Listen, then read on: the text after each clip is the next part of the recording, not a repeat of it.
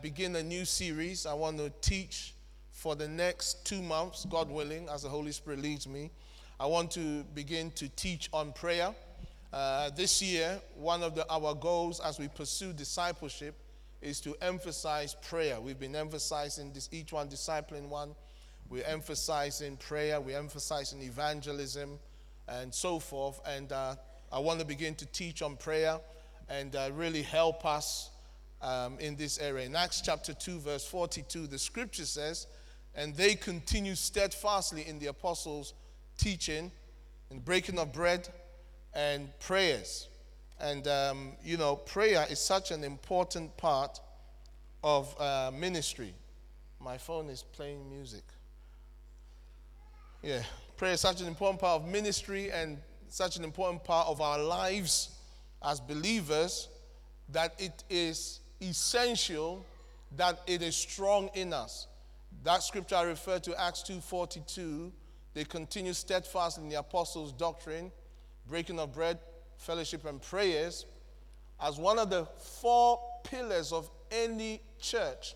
It is also one of the major pillars of your life as a believer.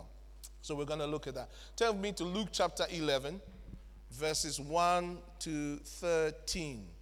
I've left my glasses somewhere, so just bear with me. Just look spiritual as I look for my glasses. Are you guys cold? Who's cold? It's freezing, isn't it? Well, they're going to turn on the gas heater, so it might smell a bit of gas, so don't worry. Can you handle the smell of gas for a little bit and be warm? Yeah, I think I can as well. All right, so Luke chapter 11, from verses 1 to 13. It's a long read. So, what we're going to do, we're going to lay some foundations on the issue of prayer uh, today. And next week, we have a guest. And then the next three Sundays or so, two Sundays um, when I teach. And then next month, when I teach, we'll continue. The last Sunday of this month, we have a joint service um, with the rest of the churches in Lambeth. So, obviously, we won't be here. But what we, what we are going to be doing is just looking at this issue of prayer. And we're going to use these verses, these portions of scripture, and another portion of scripture as the foundation upon which we will be building. Luke chapter 11, from verses 1 to 13. He says, Now it came to pass as he was praying in a certain place, when he sees that one of his disciples said to him, Lord, teach us to pray, as John also taught his disciples. So he said to them, When you pray, say, Our Father in heaven, hallowed be your name, your kingdom come, your will be done on earth as it is in heaven. Give us day by day our daily bread and forgive us our sins, for we also forgive everyone who is indebted to us. And do not lead us into temptation, but deliver us from the evil one. And he said to them, Which of you shall have a friend and go to him at midnight and say to him, Friend, lend me three loaves? For a friend of mine has come to me on his journey, and I have nothing to set before him. And he will answer from within and say, Do not trouble me. The door is now shut. My children are with me in bed. I cannot rise and give it to you. I say to you, though he will not rise and give to him because he is his friend, yet because of his persistence, he will rise and give him as many as he needs. So I say to you, ask, and it will be given to you. Seek, and you will find. Knock, and it will be open to you. For everyone who asks receives, and he who seeks finds, and to him who knocks it will be opened. If a son asks for bread from any father among you, will he give him a stone? Or if he asks for a fish, will he give him a serpent instead of a fish? Or if he asks for an egg, will he offer him a scorpion? If you then, being evil, know how to give good gifts to your children, how much more will your Heavenly Father give the Holy Spirit to those who ask Him? Amen. All right, so Luke chapter 11, 1 to 13. These verses I've read are really can be broken down into four key elements when it comes to prayer. Uh, firstly, the need to learn about prayer. Secondly, the model prayer that we are instructed to use. Three, our attitude that we are to have in prayer. And number four, our expectation from praying. Now, I appreciate that normally we give out the notes and so forth, and um, I didn't give it out. I will give it out after this teaching because I was told I was preaching last night, or yesterday, yesterday in the morning, not last night. So I've prepared the notes, but I haven't handed it out. So please forgive me. So you're going to have to do some writing, all right? Say to your neighbor, you have to write this time. Come on, tell him. Yeah, so you have to make notes, you know, this time, all right? So, four things again out of these verses the need to learn about prayer, the model prayer, our attitude in prayer. In other words, the kind of attitude we should have when we're praying and what we should expect, our expectations are of prayer. So, the first thing I want to emphasize is the need to learn about prayer. Prayer is one of those um, disciplines that you can easily think you know everything you need to know about it. After all, prayer is communication with God. You sharing your heart to God and God speaking his heart to you. That's what prayer is it's communication with God. And one would say, once I tell God what I want to tell him, why do I need to know anything else?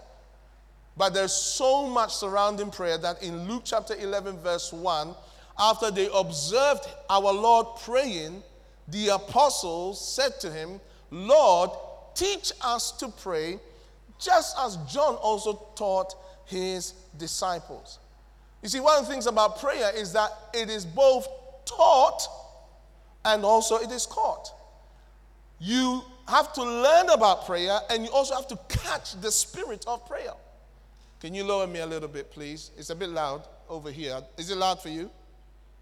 Is it all right? Okay, fine. It's a bit loud here, so lower it here. Prayer is both taught and caught. And many times, sincere believers pray out of ignorance of the Word of God or the will of God. So, although your heart is right in your praying, because of lack of knowledge about what God's word says or God's expectations or the dynamics surrounding prayer, we get it wrong. I'll give you an example. For instance, there is a difference how we pray on our own and how we pray with other people around us. There's a huge difference. And often I see people don't even appreciate the difference at all. So the way a person will pray privately when they come in a group setting, they want to pray that way in a group setting. And uh, either sometimes our sensibilities are insulted because the group setting does not quite suit us, or we ourselves are insensitive about those around us because this is how we pray. Are you still here? So, the disciples observed our Lord's prayer life and recognized the secret behind everything that he was doing was in his prayer life. As you probably heard it said, they didn't ask him, teach us how to cast out demons. They didn't ask him, teach us how to perform miracles. They didn't ask him, teach us how to minister the word. They asked him, teach us how to pray, just like John the um, Baptist taught his disciples. So they understood their need to learn about prayer. Beloved, you need to appreciate that you have to learn and grow in understanding when it comes to prayer. After 32 years this June of walking with the Lord, I can honestly say every time, almost every time I come before Him, it feels like I'm starting all over again. And we've been pressing hard for the last 30 years, since 84. We got saved in 82, but since 84, we've been pressing hard. But I tell you honestly, Monday mornings, I still feel like I need to start again. I need to learn, Dad, I'm, I'm here again. Come on, you can see how empty I am right now. Help me. The third thing is that prayer was such a dynamic that even the sages of old taught their disciples. The Pharisees taught their disciples how to pray as a Pharisee. John the Baptist taught his disciples how to pray. And they were known by how they prayed because the disciples of our Lord says, teach us the way John taught his disciples. Beloved, who's teaching you? Because our series today is the disciple and his prayer life. If you are a disciple of the Lord Jesus, who has taught you about prayer? And what kind of results do you see when you pray? You see, at times we are praying about things God will never answer. Or we are praying about things we already have. So, Lord, I pray that today you will make me righteous. You already have righteousness. You don't need to ask for righteousness, it is imputed by grace. Lord, I pray that today you will um, make me holy. Well, actually, God is not God makes you holy positionally, but you make yourself holy through consecration. There are things we pray about that God will not answer because either they're already ours or they are not within the remit of God to give to us. There are things that God will not do for you that you are supposed to do for yourself. I find it very interesting when Peter faced Dorcas to raise her from the dead, he copied what Jesus did. You see, when our Lord raised Talitha from the dead, he, or the, the girl he called Talitha, uh, because in the Greek is, is Talitha, is little girl. So when he raised her from the dead, he, he, the Bible says he cleared the room and only took with him Peter, James, and John. And then they went into the room and then he prayed and then he spoke to the girl. He spoke to the girl. So when, when, when Peter went to raise Dorcas from the dead, he cleared the room, he prayed, and then he spoke to Dorcas. He saw something that our Lord did and he copied it. So we need to be taught how to pray. And there are people who know how to pray, and there are people who do not know how to pray. And you are either learning properly or you're learning poorly. So that's the first point about our need. And let me tell you this no matter how much you grow in the Lord, there is always a lot to learn about prayer. There's always a lot to learn about prayer. I mean, this series I'm going to do, I will not touch on much. Uh, uh, last year, I spent about six to eight weeks teaching on praying in the Spirit, just praying in the Spirit. How many of you went? Anyone? About five of us, yeah? And uh, it was a very good pr- teaching. So I don't want to really repeat any of th- those things, to be honest with you. Uh, you should have been there. You never came. And so maybe one day in, the, in heaven you can look back and see what I taught. the second thing, when they asked the Lord, teach us how to pray, He gave the model prayer. He gave the model prayer. So Luke chapter 2, verses, sorry, Luke 11, verses 2 to 4, He outlines for us key components of prayer and the need for these components to be in the right order. Now, here in Luke, he said, say. So, this prayer, you can literally recite this prayer and it's okay. It has a lot of power when it's recited with understanding. But in, in Matthew, he says, after this manner, therefore, pray. In other words, it's a pattern of prayer. So there are some key components in these, in these prayers that the Lord is showing us that when you are praying, pray with this kind of order in your heart. So let's read the prayer and we'll outline the components. Verse 2. So he said to them, When you pray, say, Our Father in heaven, hallowed be your name, your kingdom come, your will be done on earth as it is in heaven. Give us day by day our daily bread, and forgive us our sins as we forgive those who sin against us. And lead us not into temptation. Uh, actually, I've just quoted the King James and mixed the New King James.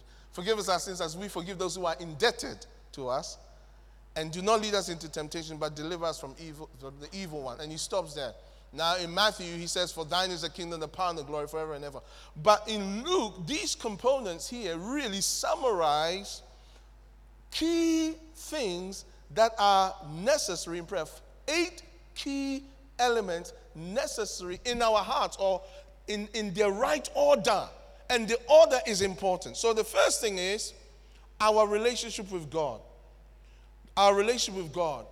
In prayer, you must have the right relationship with God. What does that mean? You address Him as your Father, your Heavenly Father. He is your Heavenly Father. So you come to Him out of relationship. So important because of the, the, the, the new covenant that our Lord has, uh, has established. We now are adopted sons and daughters. We are in covenant relationship with Him. He's our heavenly Father, our spiritual Father. He's the true spiritual Father. Not some of this thing, uh, Joseph is my spiritual father. Uh, not that kind of spiritual father. Ah, that one is kind of, uh, uh it's okay, but it's not this. So don't be praying to our father Joseph. It's mad. or, you know, Pastor so and so or Bishop so and so is my father or brother so and so. No, no, no. We have one Father, God, one Heavenly Father, God. Second thing is, so you establish relationship. The second thing that must be established in your heart is reverence for God. Hallowed be your name. Hallowed. In other words, your name must be seen as holy or sacred or unique or above every other name. It's reverence for God. Beloved, he is our Father, but we must respect Him and we must respect His name. What does it mean to hallow His name? You consider it or you see it as sacred, reverent. You see His name as above every name. The name of God speaks really of who, who He is, what He's like, His character, His authority, the honor He possesses, and what He represents. The name of God speaks of His nature his personality. So when you say, Hallowed be your name, what you're really saying is, God, you are the boss. I respect you. I place you at the, pla- as, at the place of supreme authority over my life. So he's our Heavenly Father, and we honor and respect him. That is the order. That is the right order. Now, the next thing is this He says, Thy kingdom come, or your kingdom come the priority of his kingdom. In other words, in our hearts, his kingdom has first priority over everything else, over everything else in our life. His kingdom, which is his rule, his reign, has number one priority your kingdom come. In other words, your kingdom must supersede everything else in my life, everything else in our church, everything else in our ministry, everything else in our society. Your kingdom. So, this is the order relationship, reverence, priority of the kingdom. Your will be done on earth as it is in heaven. Fourth key components submission to his will. Submission to his will. Now, you can make, in one sense, this may sound like a bit of an oxymoron, but you can, in one sense, say the kingdom of God is number one priority but then when it is narrowed down to his will for you in a specific area, you resist his will. You can. How many of you know you can do that? Because I know I've done it loads of times. Where you say, you know, God's kingdom comes first. God's kingdom comes first. But just do not send me to Afghanistan.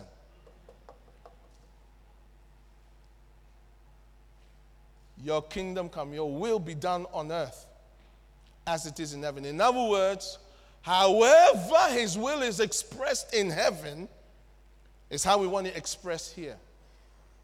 So, this is the order of priority in our hearts relationship with God, reverence for his name, priority of his kingdom, submission to his will. Then he says, Give us this day or give us day by day our daily bread. I keep going into the King James Version. Fifth key element request for daily provision. Notice it is daily provision. It's daily provision for a reason because God wants us to commune with Him every day, not every other day or every week, our weekly time with God. No, every day. Daily provision, both natural and spiritual needs.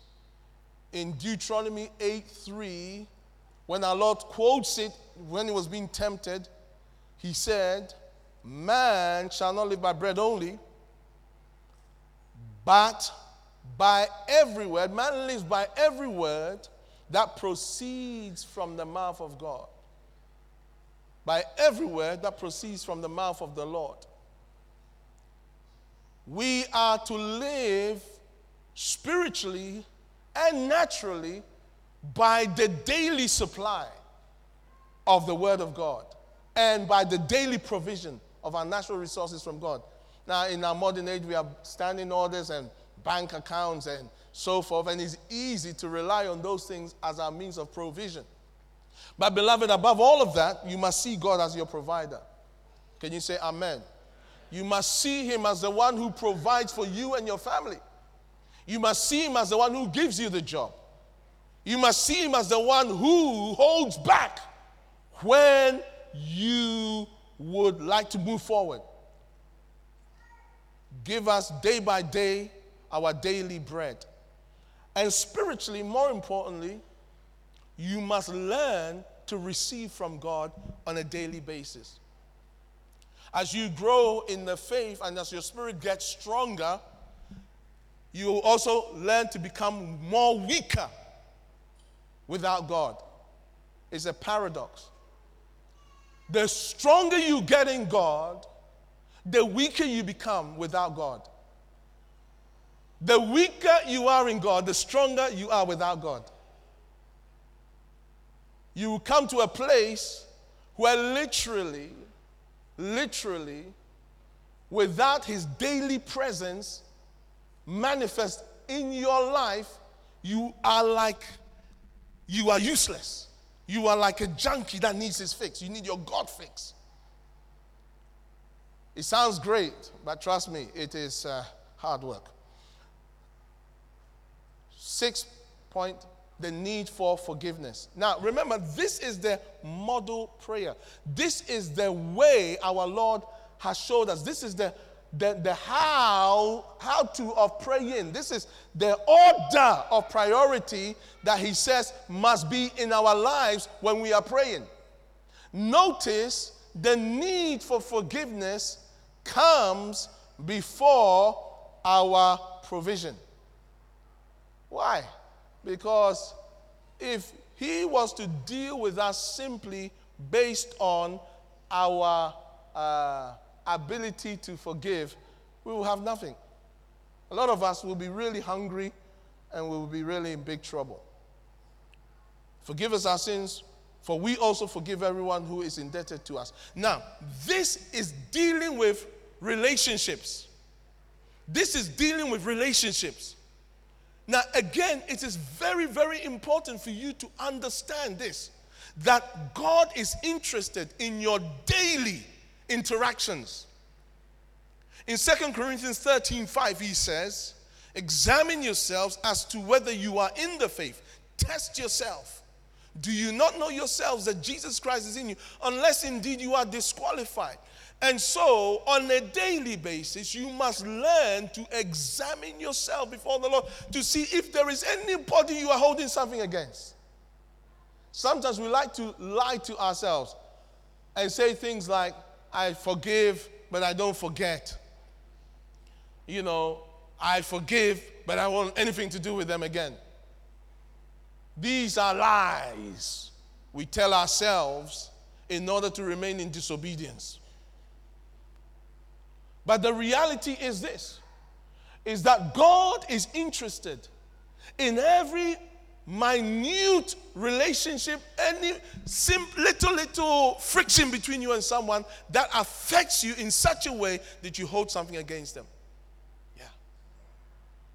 And according to Matthew chapter 6, verses 14 and 15, he says, if you do not forgive men their trespasses, your heavenly Father will also not forgive. Sorry, if you forgive men their trespasses, your heavenly Father will also forgive you.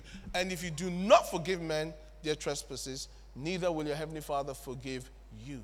In other words, he expects you to release everybody. Whatever they've done, release them and let it go. When you forgive someone, really what you're saying is you are no longer holding it against them. That's it. When you forgive. Now, this is all in the context of prayer. This is all in the context of prayer. This is the way our Lord taught us to pray. Now, these components must be established in our heart. If we want to pray the way in which there is total open heavens over our lives. You know, I have discovered something very powerful and very simple, and it's this the enemy has no authority over our lives, true, but he has no access to our lives unless we give him access some way or the other. And the way often he's able to gain access is through this, where believers hold something against somebody else and still seek to operate in their full authority. And I don't care how powerful you are, He will have you. I don't care how anointed you are, He will have you. And I have seen it so many times. Those of you who have interaction with me will know many times how I will caution you about what you allow in your heart. Because I know how powerful those things are and what it allows the enemy access to. It may seem like I'm being picky, but I'm being picky for a reason. The seventh element is protection from temptation. He says, Do not lead us into temptation. Now, why is this important? If you look at the order carefully, because you see, if you do not forgive, you will become vulnerable to temptation. Galatians chapter 6, from verse 1. He says, Brethren, if, you're, if, if someone is if your brother is overtaken in a fall, you who are spiritual, restore such a one in the spirit of meekness, considering also yourself, considering also yourself, considering also yourself, lest you also be tempted. What he's saying is this when you see something wrong in somebody, be careful how you address it. Otherwise, you will open yourself to the same kind of problem. Now, again, this is all in the context of prayer. You see, I have discovered that we like the dynamic, the dramatic. It's prayer. Ingaba, kambolaba, shim, boom, boom, ah. Yeah, it's powerful. It's prayer. Mm, Jesus. Meanwhile, the simple little thing that we need to deal with your wife has hurt you. The palace of the king has been locked. And you are upset. But boom, ba ba bam. Let me tell you, forget all that praying and sort it out so that the palace gates can be open again.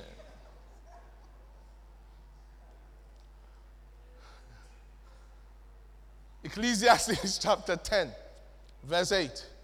He says this He that digs a pit will fall into it. And whoever breaks through a wall will be bitten by a serpent. With the next 10 minutes that I have, I want to bring this to a conclusion. You dig a pit, you fall into it. If you let the hedge down, the serpent will bite you. What is that talking about? If you decide to create a problem that shouldn't be there, you will be the one who fall into it.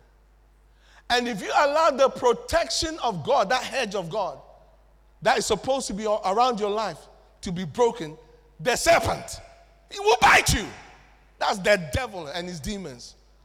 And this is what many believers do. They dig pits and fall into it and say, Why did I fall into this pit? Instead of saying, You know what? My bad, Lord, I created a pit and I'm in the pit. Deliver me from the pit. According to the word, you delivered me from the miry clay, delivered thy servant from the horrible pit I created. Believers don't want to say that. The devil is after me. The devil? I mean, the guy must be saying, You see your children? They always blame me for things they do themselves.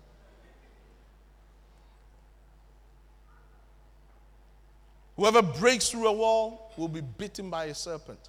If you allow the wall of protection that God has established because of the new covenant to be broken, the enemy will bite you.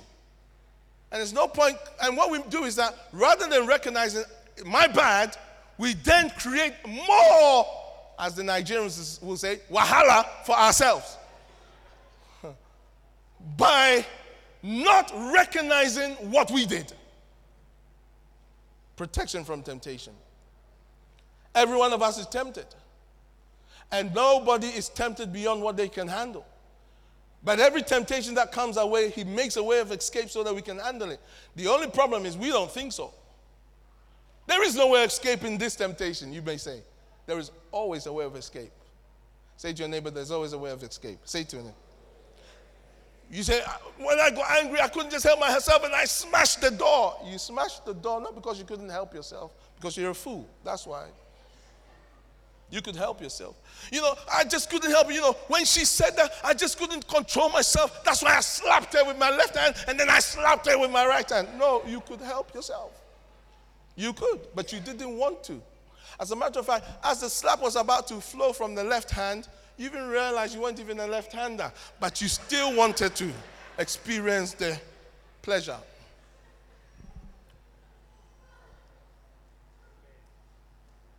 Now, the last one is deliverance from the evil one. It's interesting that here he says, Deliver us from the evil one. Deliverance from the evil one. You see, the, that's the enemy, Satan. Now, he is the orchestrator of all the demonic assignments against the church. And by the way, this prayer was not so much as an individual prayer. You know that we, we believers, we, we Western Christians, we are very individualistic. As for me, it's me and the Lord. The Lord is between me and the Lord. He didn't say my Father in heaven, he said our Father in heaven. This prayer is for the corporate community. The evil one's strategy is not just against you as an individual, it's against the whole body of Christ. And the evil one's principalities assigned are not, listen, I don't even think there's probably anyone here who a principality would even bother consider. Some fastball demon in your family line that probably is unemployed, maybe assigned to some of us. Not just us, but us and the whole family because, you know, he's unemployed. So, you know, you need something to do. Take this family because most of us, our lives have no impact to the kingdom. Or very little impact. So you ain't going to assign a principality. Now, I know from my life, he assigns a principality, the enemy, because I am a principality. So he has to assign a principality. But when I started, he didn't assign principality, he assigned some small fastball devil that used to tempt me and when I would be, oh, Jesus, the guy would slap me, you know, slap me. But as time went on, but that's how it is. But it's the evil one. I don't even know, I don't even think, I could be wrong, that even the evil one even knows I'm on the earth. Satan. I don't think, you know, seriously, you really think. So it's not Satan who's actually attacking, it's not Satan. Sometimes you don't even need a demon.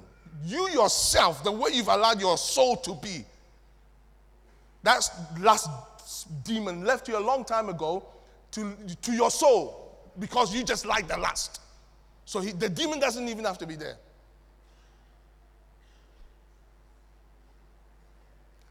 So when we say, come out, devil, there's no devil. It's just the, the, the, the lust of the flesh, the flesh, your flesh. Are you still here? Or have you gone home? Now, it does not mean that every time we pray, we must go through each one of these. That's not what it means.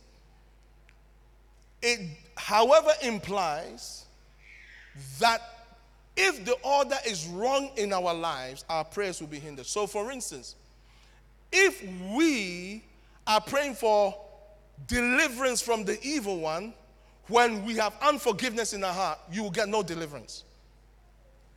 Are you listening to me? If we are praying about provision, when we disrespect God, we will have no provision from Him. Are you, are you hearing what I'm saying to you? That's the order. So we will we have to learn, for instance, that we have to be in submission to His will in our lives if we want Him to provide for us daily. We have to be in submission. We have to be, we have to put His kingdom as number one priority in our lives if we want to be willing to do whatever He tells us. Because let me tell you, there are certain things that He will tell us because of the kingdom that are painful. I mean, there are things that the Lord allowed me to do many years ago that now He's saying to me, now the challenge over your life, Joe, is this. You must be willing to go wherever I send you and for how long. Before, you go wherever you want to go as you feel led. Now, you go wherever I send you or wherever I want you to go or wherever you feel a leading for as long as it takes and do the assignment. Now, that kind of mandate is very costly. Don't be quick to say, I want that. Consult with your wife first or your husband because it has a price. So, what I'm saying is, is this the order must be right in your heart. At times, we disrespect God and we want Him to provide for us. It's a joke. At times we are blatantly doing things that are against his will and we are binding principalities. You have a, you are, you're having a laugh. It doesn't work like that. Are you still here? So we're laying the foundation. All right. In conclusion, in fact, let me just add this point about forgiveness. If we want deliverance from things that are troubling us, and we have unforgiveness in our heart, and we're praying, and no matter who is praying, you will not get deliverance. In Matthew 19, our Lord gives us the parable of the unforgiving servant. How this servant owed his master 10,000 talents. Now you have to understand, a hundred pence made one talent. Uh, sorry, a thousand pence made one talent. And 10,000 talents was a lot of money. And a year's wages was 200 pence. So one talent was equal to five years' wages. And this man owed 10,000 talents. He couldn't pay it. He begged for forgiveness, he was forgiven. He went out, he found a fellow worker who owed him 200 pence, or 100 pence, sorry which is half a year's wages. That's a lot of money, isn't it? Imagine half a year of your salary, some geezer owes you that money and he ain't prepared to give it back. Say, listen, man, I want my money. Where's my money? Where's my money? Oh, and he said the same thing. Please forgive me. I'll pay you back everything. Just give me time. no, no, no, no, no. You, well, you haven't enough. Give me time. I've been giving you all this stuff. Where's my money? He said, Now, if you ain't going to pay me, you're, you're going to jail, man. You have to pay me money. So they reported him back to the king. The king called him and said, Oh, you are a wicked person. You asked me to forgive you, and I forgave you because you couldn't pay back. Shouldn't you have forgiven your fellow servant? Put him in prison. Put him in prison until he pays back everything. Now, this statement that the Lord says is awesome and scary. Matthew 19 35 he says this So my heavenly Father also will do to you if each of you from his heart does not forgive his brother his trespasses.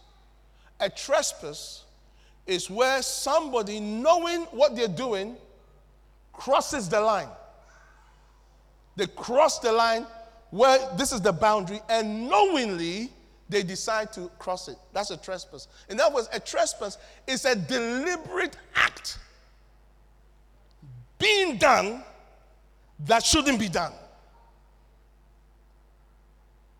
And he says, You must from your heart forgive. Otherwise, he says, God will hand you over to the torturers or the tormentors, which are demons, to torment you. And over the years, I've seen this happen to so many people who are demonized in an area because they refuse to forgive. They don't know they're demonized. You don't have to have a demon with horns barking at you for you to be demonized because they refuse to let go. So we're laying the foundation of prayer. This is the model prayer. Your heart must be right. And as we teach on prayer, we'll touch a lot into other areas of your life.